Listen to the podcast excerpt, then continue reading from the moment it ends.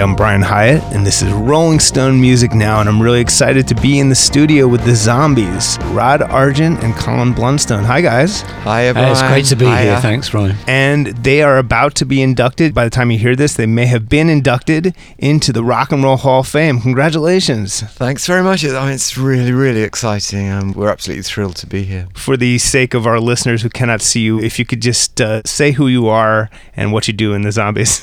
Okay, I'm Colin Blunstone. I'm the lead singer in the Zombies and have been since about 1961. Uh, Yeah, and uh, I'm Rod Argent. I was the lead singer for about 20 minutes in our first Yes. rehearsal in uh, it's far too 1961. long. Was it really just the first rehearsal? Because Yeah. yeah, That's really. when Colin and I met. You know, Yes. we've been friends all our lives. I but- didn't know him at all, but we took a coffee break in the middle of the rehearsal. We've been doing an instrumental. Rod being the lead singer, he hadn't done anything at that point, and he went over to a broken old piano in the corner of the room, and he played "Nut Rocker" by B Bumble and the Stingers. Hmm. And I was absolutely amazed. He was so far ahead of what we were doing. I didn't know him, but I said, "You have to play keyboards in the band," and he said, "No, this is a rock and roll band. It's got to be all guitars." but then, right at the end of this first rehearsal, I just played a little bit of guitar and sang a Ricky Nelson song, and he said, "I tell you what." I was blown away, actually. I said, thought- thought if you'll be great. the lead singer, I was just singing to myself, but he said, if you'll be the lead singer, I'll play keyboards.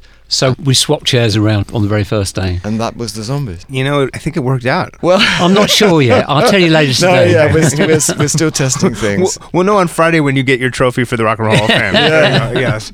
So, but you knew each other before that. No. No. No. Okay. I was desperate to form a band. I have to tell you this. Since I'd been turned on to rock and roll by my cousin, Jim Rodford, who is a famous musician in his own right, he was a founding member of Argent with me.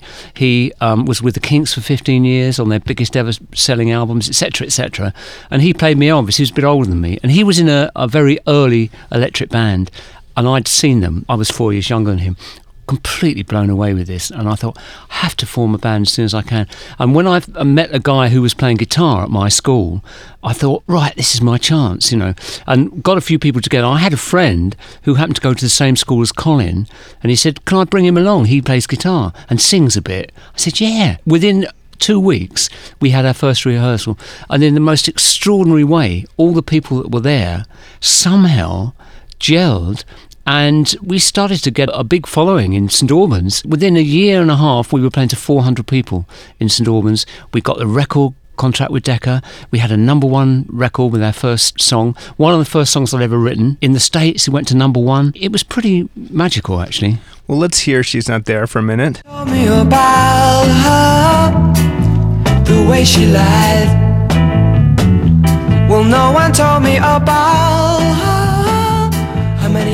What a great song! How how did you write it? What do you remember about that? I tell you exactly how I remember writing it. I had two weeks before the session, and our producer had said to Chris and I, "Why don't you try and write?" Well, he said to all of us actually, "Why don't you No, try and I, I a song?" completely ignored this bit of the conversation. Why don't you try and write something for the first session? Yeah. Went in one ear and out of the out of the other ear, and Rod went away and wrote "She's Not There." So it just shows a different attitude to the. But I'll tell you how I wrote it. I thought, okay, I've got two weeks. I had no idea that if I presented something, people might not be able to get their heads around it. You know, I just imagined it would all be great if I could produce something. And I put on some old blues records that I had. I remember I put on John Lee Hooker album. And one of the tracks on the album was called no one told me. Now hmm. i rush to say that in no way has the melody or the rest of the lyric got anything to do with the john lee hooker song but i just liked the way that phrase tripped off my tongue. And i went to the piano and i started constructing a story around that. And I played some chords that I liked and just built the song up. The only idea I had in my head was I wanted it to start with a very bluesy, moody sort of beginning and then build to the end. It's got a very strange construction actually. She's not there. It's got it's in three parts and and then it repeats itself. But to build in uh, start in a minor way, end on this big climactic major chord, you know, with She's Not There, and then fall back down to a very moody, hmm. bluesy thing again. That was the only thing that was in my mind. Within a week it was written. I presented it to the guys. They loved it, thank God. We knew it was special as soon as I I was utterly amazed. I had no idea he could write songs. Hmm. Well, no neither idea. did I. And as soon as we heard it, we knew it was special. So he would sing it, his version Yeah. of it too. you. Yeah. And nothing's changed. We Yeah. still do that. In fact, we're rehearsing songs for the next album. Wow and I've already been down to Rod's place two or three times to listen to new material. We always start that yeah. way, and he will play me the song so that I understand that song really, really well before we play it to the band. A follow up single was Tell Her No, which is a great song that people might not know as well. Let's hear that for a second. No, no, no, no, no, no, no.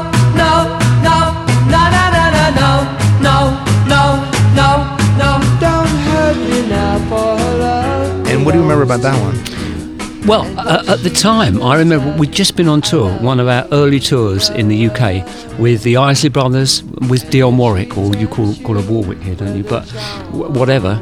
Um, and of course, she was singing lots of Burt Bacharach songs, and I'd heard some Burt Bacharach songs, and was like everybody else, was completely knocked out with his style of writing, which was so peculiar to him. It was like nothing else. And also, I loved immediately the jazzy construction of his chords, and I thought I have to write a song.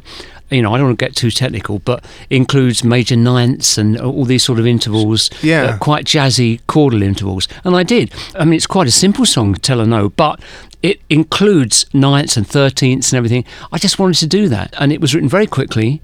And again, the guys loved it, and we recorded it very quickly. It's quite interesting with uh, the writing of the Zombies material. I mean, I've written one or two songs, but that's all. The major writers are Rod Argent and Chris White. But as an observer, it's always struck me as interesting that the songs sound very simple. I think this is the wonderful thing about their writing. But if you actually analyse it, it's quite sophisticated writing. And I know that bands try to master Zombies tunes. I mean, not all bands, but some bands. And they really struggle trying to find out what those chords are because they're not what you think they are. Well, I think Rod writes like a composer in some ways, you know. Well, that's a compliment. Thank you. Absolutely. Where did both that musical approach and your musical knowledge come from? Because you obviously knew what you were doing from the I, beginning. I was passionate about music since the age of about five years old. Basically, my mother encouraged me on a very classical path by playing some pretty populist classical music, I have to say. That's what she loved, you know, romantic things. But she got me involved in a really, really good church choir when I was a young boy. And that exposed me to fantastic music, classical music, Bach, Stravinsky, you know, all these things. And it blew me away. I absolutely loved it. And that gave me almost by osmosis a feeling for structure and for harmony. Yeah. But it had nothing to do, in my mind, with the rock and roll that I was so turned on with when I first heard it. But it was an indirect influence which I just sort of drank in. So there was that. But I also believe in those days, I mean, today, there's so much sampling and ways of making a track sound fantastic within about an hour because you can pull down a great drum loop, you can put a couple of sampled licks on top of it, and you've almost got a record before you start. In those days, the only way to make something really work and communicate with people was to get the structure right. And then somehow quite naturally people don't have to understand that but it just has to resonate with them and it has to work. And in those days you had to work at that. And i think i was always pretty good at naturally feeling what a good structure was for a song. And that's part of composing in, in whatever music you're talking about. I mean the beatles were intuitive masters of that Absolutely. In those days, people were much more concerned with interesting chords, I mean, and chord sequences, because that was a way of communicating with people. To my mind, that happens less now. Yes. But that was a really innovative part of what rock and roll and popular music was at that time. And it had all the passion of youth, but it had this sort of structure and this idea that you could explore in a cutting edge sort of way. And part of that was because the older guys in the industry they knew that something amazing was going on. They didn't understand any of it. So they didn't try and categorize you and playlist everything and say no we're only playing this sort of music. They said well i don't know what you're doing but go ahead and so it meant that things could be really cutting edge and did that diminish the audience? No, it did not. They drank it up. And, you know, because they just heard things that they felt were really working. So I think it was a wonderful time for music, not only in rock and roll, but I mean, in jazz, I think it was a fantastic time with the early Miles Davis band of 58. And just as I was being completely turned on with early Elvis, I was also knocked out with listening to John Coltrane and Cannonball Adderley with the early Miles band.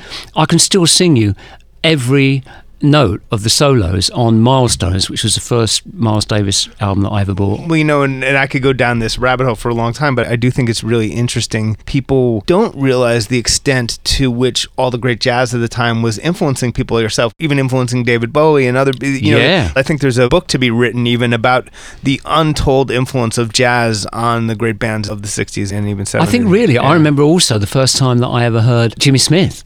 I mean, that really influenced me wanting to play some driving Hmm. Hammond organ. It really did. And, you know, and things like Hold Your Head Up, for instance, when I had a Hammond uh, with Argent, which is my Yeah. second band, it was just a joy. But without people like Jimmy Smith, I would have never have known that that avenue actually existed. Yeah, it was a very influential time. And also being turned on to so much to people like the early Elvis, I've always felt in a way that was my way of discovering black music by proxy because he was the first guy that I'd heard that started to explore those pathways. And very soon, and it wasn't only me and many people at that time, started to think, well, who did this originally? Well, it was Big Mama Thornton. And I heard her record of it. I thought, this is fantastic. And then very soon, me and many other people got turned on because of that to Ray Charles. The early Ray Charles is still some of my favourite music. Oh, it's amazing. Uh, I mean, it even influenced our last album, which actually made the top 100 in Billboard, which we were completely still got that hunger. There's a song called Edge of the Rainbow. And one evening, I was with my wife and I said, let's put some early Ray Charles on. And we played things like Hard Times and all those wonderful, soulful, gospelly early Ray Charles things. And I said, I'm going to write a song with that sort of chord construction. Yeah. And I knew that by the time it had gone through our filter and that I'd given it to Colin, it wouldn't sound anything like Ray Charles. Although, interestingly, this very fine pianist said to me once after we played, he said, I love that song, Edge of the Rainbow. It reminded me of a sort of early Ray Charles, but it There doesn't overtly. But because we do everything still in the original keys, I had all, fun. all, credit, all credit to Colin. Yeah. Yeah, I, I, I had fun by building this song, and at the end, it climaxes on a note that's even higher than the top note on "She's Not There," because I knew that he would enjoy that at the very oh, end. sure. Yeah. this is not true. to get back to the narrative of the band, because I do want to just, you know, just tell your story since you are, uh, this is the occasion of your Rock and Roll Hall of Fame induction. So, you know, famously part of your story is just a sense that you were before your time or something and just always kind of battling against the, the music industry. And at some point, Decca Records kind of became convinced that maybe they were backing the wrong horse or something and they started cutting your promotional budget and all that for the first album. That was a thing, I think right? they probably did. I, Yeah. I think one of the problems that we had was that the band always took their musical influences from such a wide spectrum of music. And in the industry, probably even true today, the industry likes to categorize you. Because we took our influences from classical music and modern jazz, which we've just discussed, but also rhythm and blues and the blues, it confused people and they didn't know how to categorize us. So it was one of our great strengths because it made us sound different. But because it confused the industry, that what was a real disadvantage for us, I think. And and as you said, Decca lost their enthusiasm for us, and eventually we transferred to CBS. But even then, they put us on a small label. We weren't on CBS. We were on Date Records, and with London, we were on what was it? Do you know what? I can't remember. We were on Parrot. Um, Parrot. well, she's with, not there. With Decca, we were on Parrot, and with CBS, we were on Date Records because I don't think they had the confidence in us. So they put us on these small labels, not on the main label. So of course, we didn't get huge promotion budgets or marketing budgets. And I mean, this is the thing with Odessey and Oracle. Who can explain? What happened with Odessey and Oracle? I know Rod says we got some good reviews. Possibly we did, but basically it was ignored when it came out. And- it didn't chart, it didn't sell. Commercially, it was a disaster. And then over a period of 10 years, just perhaps through word of mouth, no one's promoting it, no one's marketing it. But somehow it started to get attention and it's just built on year on year. But it took about 10 years for anyone to be interested. Well, yeah, they're talking about one of the greatest albums of all time, Odessey and Oracle, which was the second album by the. the And yet it was totally ignored. And totally ignored for many years. But before you got there, there was a period where didn't you guys go and do some crazy residency in the Philippines? We did. Yeah. We had an agent whose business ethics were very Questionable. very interesting. In I the- was going to say in the music industry? Really? Yeah, I know it's very I know hard you've to never believe heard of this before, but he introduced this adventure to us, sort of saying, "Look, guys, first of all, you won't lose any money. thought, Th- this was an okay. improvement. I thought this is, sounds really good. You're going to a, a tropical island, you know, you can sit on the beach in the day, and you probably would be playing in a bar in the evening, in a We hotel. thought, This is what we're thinking. Well, we arrived in the Philippines, which is, is the third biggest English speaking nation in the world. People forget that. It's a big place. We had about four records in the top 10. We opened to 28,000 people. But the real kicker was our agent had managed to negotiate this so that we got 80 pounds between us A night. for 10 nights and we're playing to 28,000 people a In night. the same place, a residency. Yes, it's a residency. Yeah. It was the Araneta Coliseum. It's huge. And uh, the second night we played a matinee. Uh, we pla in the afternoon we played a matinee to fifteen thousand, and Saturday night we played to thirty-two thousand. But he's, we still got the eighty quid, which was a, it was a vast improvement on what we'd been earning up to then. But even we could work that out that this was not a good deal, and we did actually split from that agent after that. Hey, I'm Brian Hiatt, and this is Rolling Stone Music Now. I'm in the studio with the Zombies, and we are talking about their entire career. And we're just up to the part where they came back from the Philippines, and part of the thought was you guys realized that you wanted to produce yourselves and do something that you were really capable of. Really, that was very important. I mean, Chris White and I, who were the writers in the band, were getting very frustrated with the way our recent singles have been turning out. We felt the harmonies weren't being presented in the right way.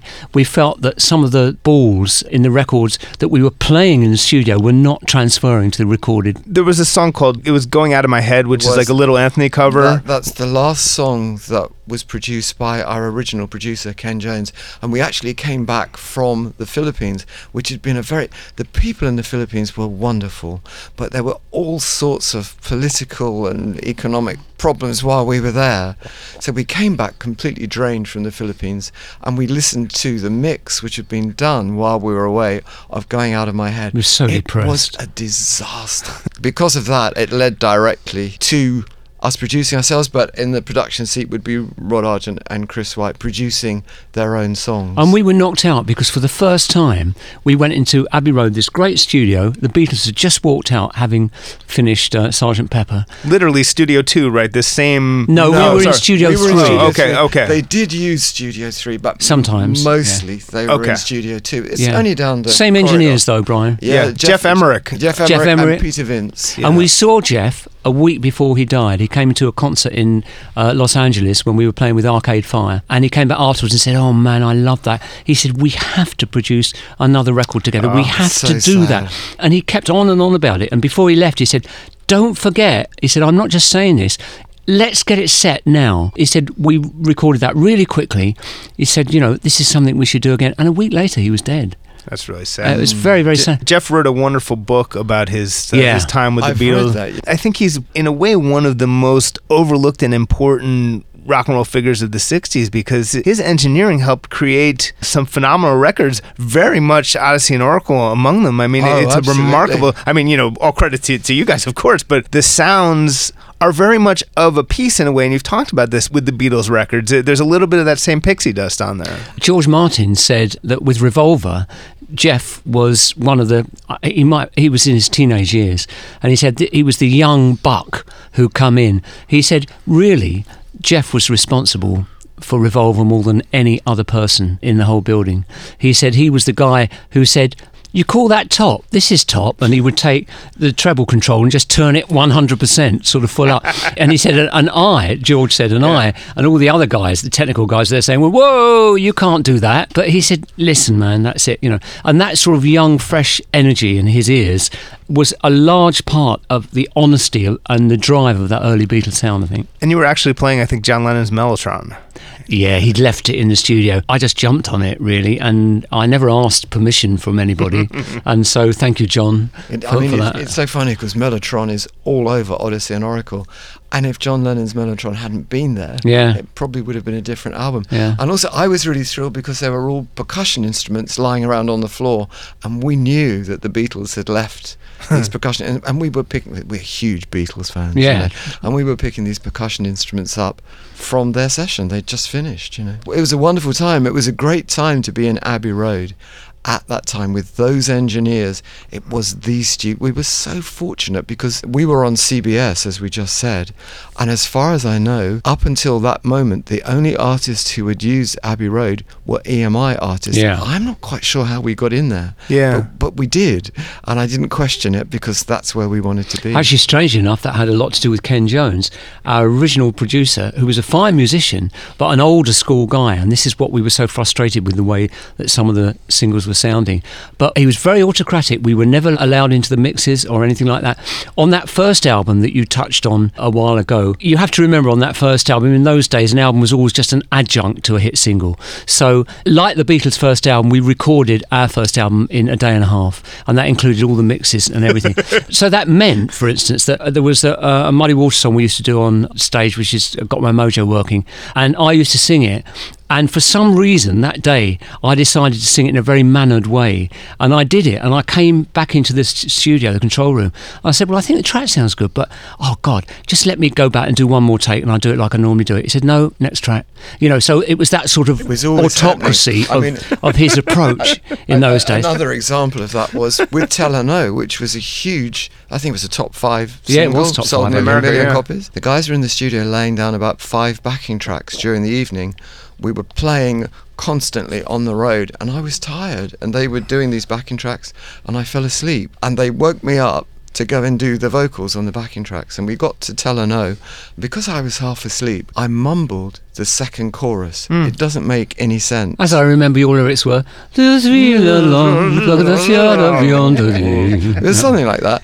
I went back into the control room and I said, Ken, to the producer, I'm really sorry but I was half asleep. I mumbled the chorus. He said, Don't worry about that. That's fine. And that's how it went out. And he was right. It sold nearly a million copies. But nevertheless, Ken, all those years later, before Odessey and Oracle, we said, look, Ken, we want to produce an album ourselves. And to his credit, he said, okay, fine, I'll help you. And he got us the studio time Wow. at Abbey Road. So in one way, that was extremely generous of him. He said, if I'm doing it, I want to be 100% in control. If I'm not, I'll help you do what you want to do. Sergeant Pepper's, Pet Sounds, these were the albums at the time where that were pushing boundaries. Were there other things that I think possibly were on your mind? Were there other models or things were on your mind as you were working on this record? Well, Sergeant Pepper wasn't really an influence on us because it hadn't come out as we started to record. Right, right, right. But I think Pet Sounds was a big indirect influence. I don't mean we copied anything musical about the album, but I always remember in my writing, very often, even from She's Not There, I used to start with the bass and drum phrases. That would be the first thing that I composed. And I know Brian thought very much in that way as well. These melodic bass lines, etc. He'd always thought in that way, and I had as well. But with Pet Sounds, it struck me that he'd taken that to another level, and that really excited me. And that was one of the things that I went into uh, writing my few songs on Odessey and Oracle with those sort of things in mind, those sort of compositional elements. And like the beginning of Care of Cell 44 and those bass phrases, they were the first thing that were written from the song, etc., etc. So in an indirect way, and also the way you talked earlier about construction. Well, in the way that Brian constructed the songs on Pet Sounds in such a masterly way. That excited me as well. So, in an indirect way, I feel that Pet Sounds was a real influence. It sort of pointed out what you could do, how you could take this music on at that time. And the other thing was the peace and love thing, which we were very conscious of the naivety of a lot of it.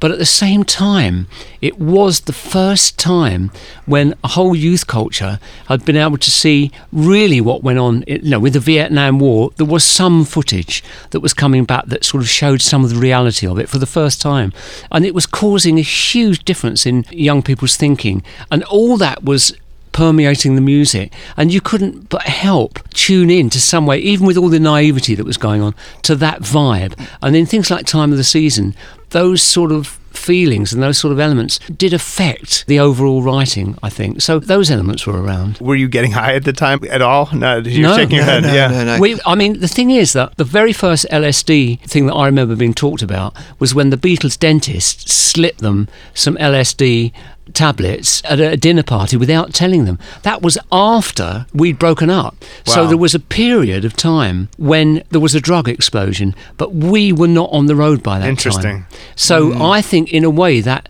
I mean, I was never particularly personally attracted to drugs. I mean, I didn't mind other people doing them. I wasn't aghast that people were doing that. It just didn't feel anything that I particularly wanted to do.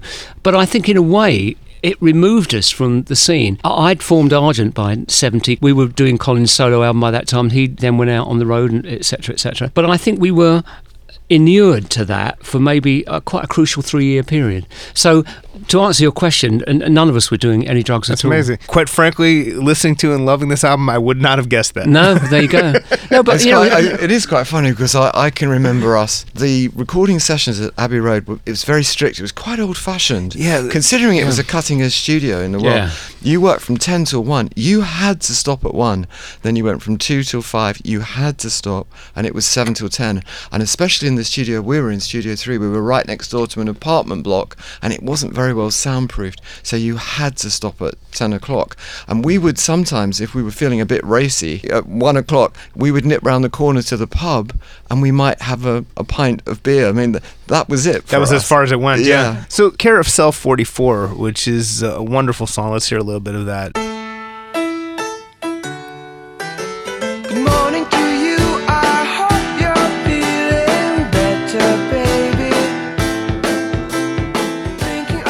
The idea is the, the girlfriend in the song is in prison. What did the girlfriend do? Uh, whatever you think she did. I always remember, um, it's funny with songs, people take them so literally, but I always remember Bob Dylan being asked about one of his songs, uh, What's this about, Bob? And he said, Well, it's about two and a half minutes. you know, and, and that was his feeling about the meaning. And it's sort of whatever it means to you. But I mean, I started writing that. I was feeling in a particularly good mood one day, and I started writing a conventional love song with a very up sort of feeling at the very beginning. And then I thought, this sounds so ordinary, although I'm enjoying doing it. You know, let me imagine a different scenario. And I thought, well, what about someone who, for whatever reason, has had to go to prison and it's actually disrupted these people's lives? But she's coming out again soon. And the feeling about that, you know, the feeling of joy of the next part of the life starting, that would be a cool spin on a love song. And that's all it was, really. Colin, your vocal on that song is so gorgeous. Oh, Where- thank you. What were you trying to sound like? What was the model? Because you then became truly the model for, I would say, a generation of sort of like indie pop artists who just that sweet, delicate tone. People have been trying to imitate that. So, what were you trying to do? No, I wasn't trying to im- imitate anyone, especially not by that time. Even then, Rod and I would work very closely on phrasing of songs, and that's where I got my impetus for performance was from what we were doing. Yeah. So I, no, I wasn't influenced by anyone, but I would say about that particular song, and it always made me laugh. Should I have had a career in record companies like on the A&R department picking singles? I thought that was a standout track Yeah. oh, Care of Cell 44, I thought it's a smash. And it was released in absolutely nothing. In the And- UK, And, yeah. also, I was never very keen on Time of the Season. And I mean, it almost didn't get recorded because it was the last thing that was written for the album. It was finished in the morning before we recorded it.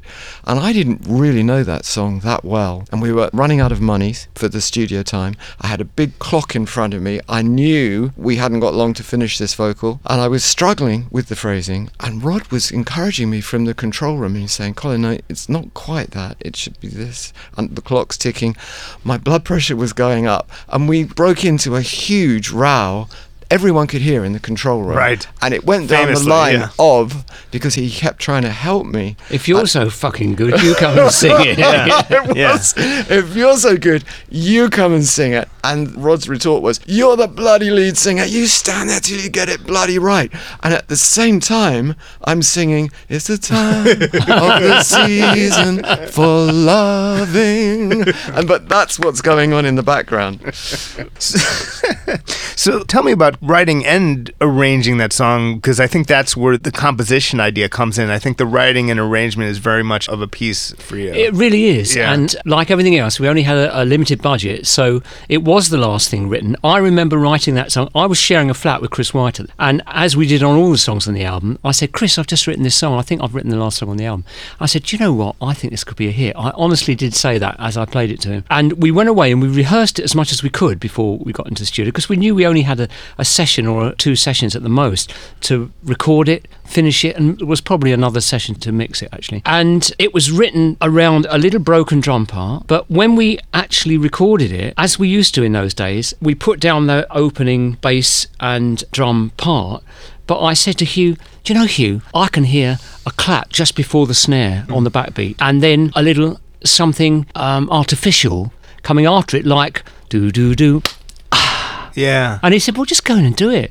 And so, literally, Cole, I think it was about three or four minutes, just went in and went, Yep. and that became the rhythm with the backbeat. And I have Wow. to say that that was one of the songs that Geoff did on the album. Um, and even at that time, I thought, I love the character. I don't know how he's done this, that he's got with the toms mirroring the bass. It just sounded right immediately and pretty magical. And it came together very, very quickly. So it was a mixture of improvisation and intuition with what we prepared as well. But you know, all the harmonies had already been rehearsed. But that rhythm thing was a combination of being honestly, Brian, we were so excited because we were producing things ourselves. Because if we had an idea about how something should sound, it turned out that way. And this was such a revelation to us because that had not been happening. You heard that rhythm part in your head. Uh, honestly, I, and I believe that some of that, again, indirectly, came from our earliest days of listening to the Beatles because I loved in their early records the way Ringo would always automatically play a broken, or often play a broken drum rhythm in the verse. Explain what you mean by broken. You mean kind of syncopated, really, right? Or- Yeah, and, and a pattern rather than a groove. You know, Actually, what you mean is the same thing as a breakbeat, really. I, I guess so, yeah, But it was something that came out of his imagination Yeah. and how he heard things, and he Yeah. would do that very quickly. And I love that on Hard Day's Night. I know that when I did the tour with Ringo in 2006, it was absolutely great playing with him. But when it came to She's Not There, he wasn't quite hearing what the drum rhythm was. And I said, Ringo, the whole idea of that was based on the sort of thing that you did. And I was trying to think of something that was within that area. Yeah. And I said, Ticket to Ride? I- yeah. yeah. No, well, Yeah. Ticket to Ride is completely the sort of thing. I said, Can you remember what you played on Not a Second Time? Now, it wasn't the same as She's Not There, but it was that same sort of broken up syncopation that he played in the verse, and then he would go into a groove, you know. And I always loved that because it just felt so imaginative. So, in a way, it was bearing all that in mind still by the time we did Time of the Season, even though it was my take on it, you know. Right. And inevitably, because nothing would ever quite go right with the music business and the zombies, it took a while for that to become a hit. In the meantime, you had basically broken up, right? We had broken up, but remembering that it was a very singles dominated market in those days. Care of Cell 44, my favourite track, mm-hmm. the, the most commercial track on the album as I saw it, came out in the UK at absolutely nothing. And I think we all felt it was time for us to move on to other projects. There wasn't a huge falling out, it was just a realization that perhaps it was time to move on. And that's what we did. Rod eventually started uh, Argent, and I started a solo career in the UK. And Chris and I were still involved with Colin. Oh yeah, we, we they, produced they produced my Yeah. first album, and meanwhile, it took about a year and a half for Time of the Season to be a hit in America. But by then, we were all committed to other projects, so there was no way we could get back. And there were like fake zombies touring. There were. Yeah. There were indeed. I think there were at least three fake zombies. One of whom turned out to be ZZ Top later on. Is that true? Oh, yeah, I heard that story. Yeah, Yes. yeah, yeah, that's right. It was two of them anyway. And good. I think good luck Dusty to and them. Frank Beard Yeah. were in this. I band, think good yeah. luck to them, all of them, because I like to see musicians working. You know, it's so hard. It It's quite so amused me, actually, to be honest. It's so hard when you're a musician just to survive. And so I like to see musicians working. And if that's their chosen line of work, then great. And obviously, they've gone on to do wonderful work after that. Uh, Denny Laine wrote one of your solo hits, a song called "Say You Don't Mind," which is a Yes. lovely song. Let's hear that. I realize that I've been in your eyes some kind of fool. What I do. I don't know if a lot of people in the U.S. know that as well, but it's, it's, a, it's a wonderful song. What do you remember about that? Well, um, we were very fond of the original. Where Denny Laine is a great writer and a great performer, and we've been very fortunate to tour with him. Actually, he's a lovely bloke. And the Zombies, uh, we used to do this in our live act. We finished off with it. Yeah, we used to f- Mm, rock and roll version of it. Yeah, and it's sort of rock and roll version.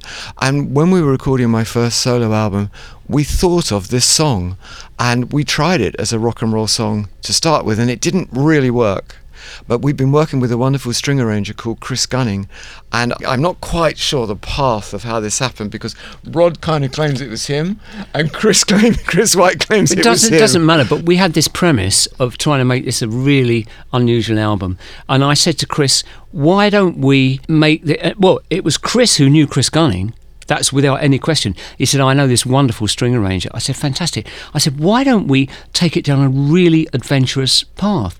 And the very first song we did was Misty Roses, the Tim Hardin song, which Colin found. Beautiful, beautiful song.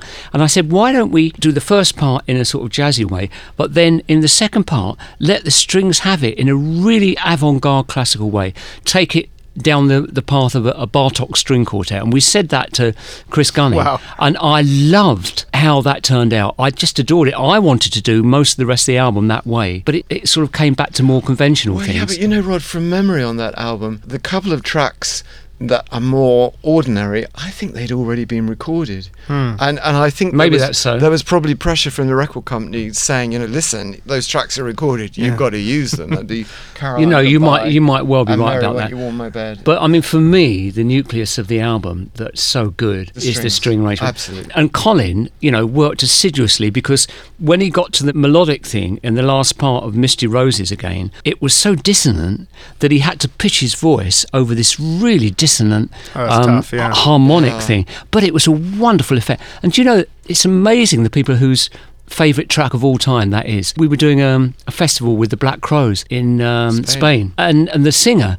came down for our sound check and to see our set, which was miles away from the time when they were on.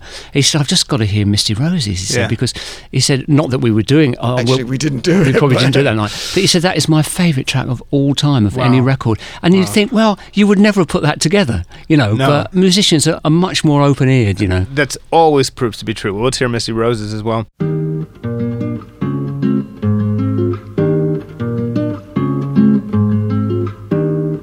You look to me like misty roses. Argent, I always think about it. uh, I think of it as a prog band, really, a bit. Uh, Well, it, bec- it became that. But, Yeah. you know, the thing was, there was such always a feeling in the air of wanting to explore and push the boundaries all the time. Now, to people who haven't heard the first two albums of Argent, I think they're very special albums the Argent album and Ring of Hands. And I think they're an extraordinarily intuitive progression from the zombies. They sound like a direct progression yeah, to me. it feels two. like of a piece. Absolutely. Yeah. Yeah. And by the time we had our hit, that was on the third album, which was all together now, we were trying out things and pushing things in a different way. We were back in Abbey Road, which was a harder sounding studio and slightly heavier things that were a result of the people that were in Argent and exploring different directions were coming about. And we were just trying to push boundaries really and some of the things work better than others i think strangely enough my favourite two albums of argent are the first two which Yeah. came before hits Well, it's funny. I mean, hold your head up. Obviously, is I don't even know if you you, you fully could be aware of, of what a classic rock radio staple that's been in America. I mean, uh, probably people end up hearing that more than any zombie song, which is wild. You know, it's just. It's, it's drilled into our heads. And, and what do you remember about putting that song together? Well, I remember at the time with Hold Your Head Up, it was a time when it was very unfashionable to have hit singles. It was starting to become just really mainly an album market. And we didn't want to record singles.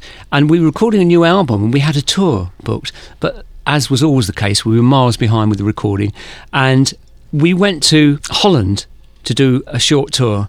And meanwhile, CBS had become very frustrated and they put out an EP, an extended play record with about four tracks on it. But because Hold Your Head Up was so long, it was six minutes, 30 seconds, three minutes of which was an organ solo, um, they put that out. But in spite of that, there was a DJ called Alan Freeman in the UK who absolutely loved it. He played it every Saturday morning And unbelievably, that long version, that one play a week, was getting it to just below the top 30 singles charts. And we went to Holland. CBS said, phoned us up and said, We've cut out the organ solo, we've made it into a three minute, three and a half minute song, and we think this could be a hit. And we were up in arms about it. Uh, but we came back, it had broken into the top 30, we did a, a TV show. Next day it sold 12,000 records and, and it was off and it became a top five record. But there again, I'm so pleased we did it in retrospect because I mean, even this Christmas, I had the radio on, and Rick Wakeman was on the radio, and he said, in my opinion, the, the best organ solo that has ever been on any record Wow. is this record. Wow. And he said, will you play it, and will you play the long version? And I thought, Rick, that's fantastic. It's Yeah. so sweet, you know, that he did that. But it has lasted, and throughout our career, in whatever way, we've always done things because we felt they were exciting, or because musically we wanted it to work. And as Colin earlier said, I think in the short term, that sometimes held us back. But in the long term, the sort of honesty of that has actually continued to touch people, and it's meant that things have lasted. Absolutely. And, you know, before the sort of miracle of the uh, revival of Odessey and Oracle and the reunion of the zombies, Colin, you, you worked a day job for a while. I had to. The three non-writers. I for people who don't know about this part of the music business, writing is a completely different income stream to touring, and very often as a writer, you have much lower um, expenses. So you need a pencil and paper and a piano, or pencil and paper and a guitar probably will get you by. And we had a very good publishing company, so that meant that Rod and Chris were in a totally different situation to the three non-writers. When the band finished, Hugh Grundy, our drummer, Paul Atkinson, our guitarist, and myself, we had to get jobs. I had absolutely no choice. And I was in a bizarre situation where I just rang up an employment agency and said, Have you got any jobs? I didn't know what else to say. Have you got any jobs? And of course, I don't think they said, Well, what experience have you got? Because it could have been a strange conversation. Know, I, I've been traveling around the world with a rock, been a burglar. with a rock band. yeah. And I don't know what that would uh, qualify m- f- me for, but I just got an office job. Uh, But I had to. I wasn't looking for another career. Basically, I was trying to eat. You know, I was Yeah. trying to find food to eat. And uh, I worked there for about a year. I quite enjoyed it because it was very, very busy. And I was devastated when the band finished.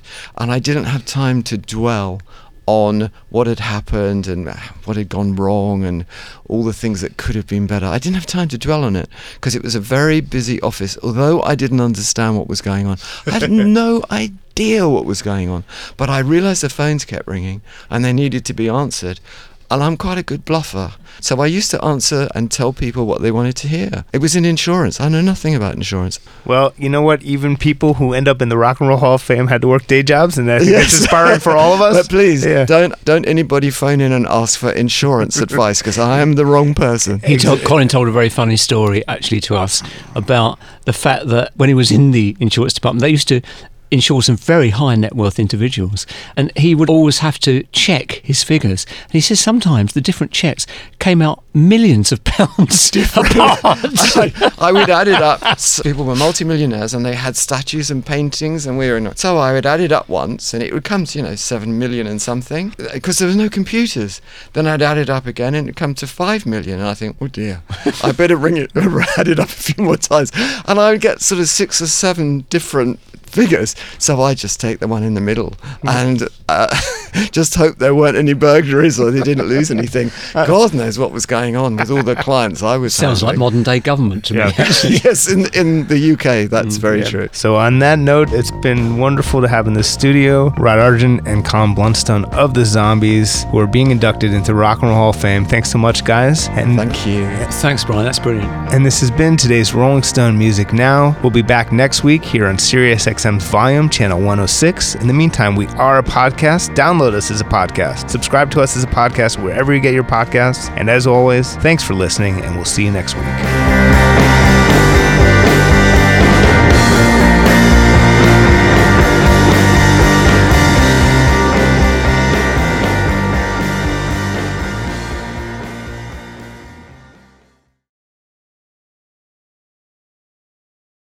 Welcome to Talkville. The Ultimate Smallville Rewatch Podcast. Guest star Sarah Carter as Alicia Baker. Although I didn't really work with her a lot.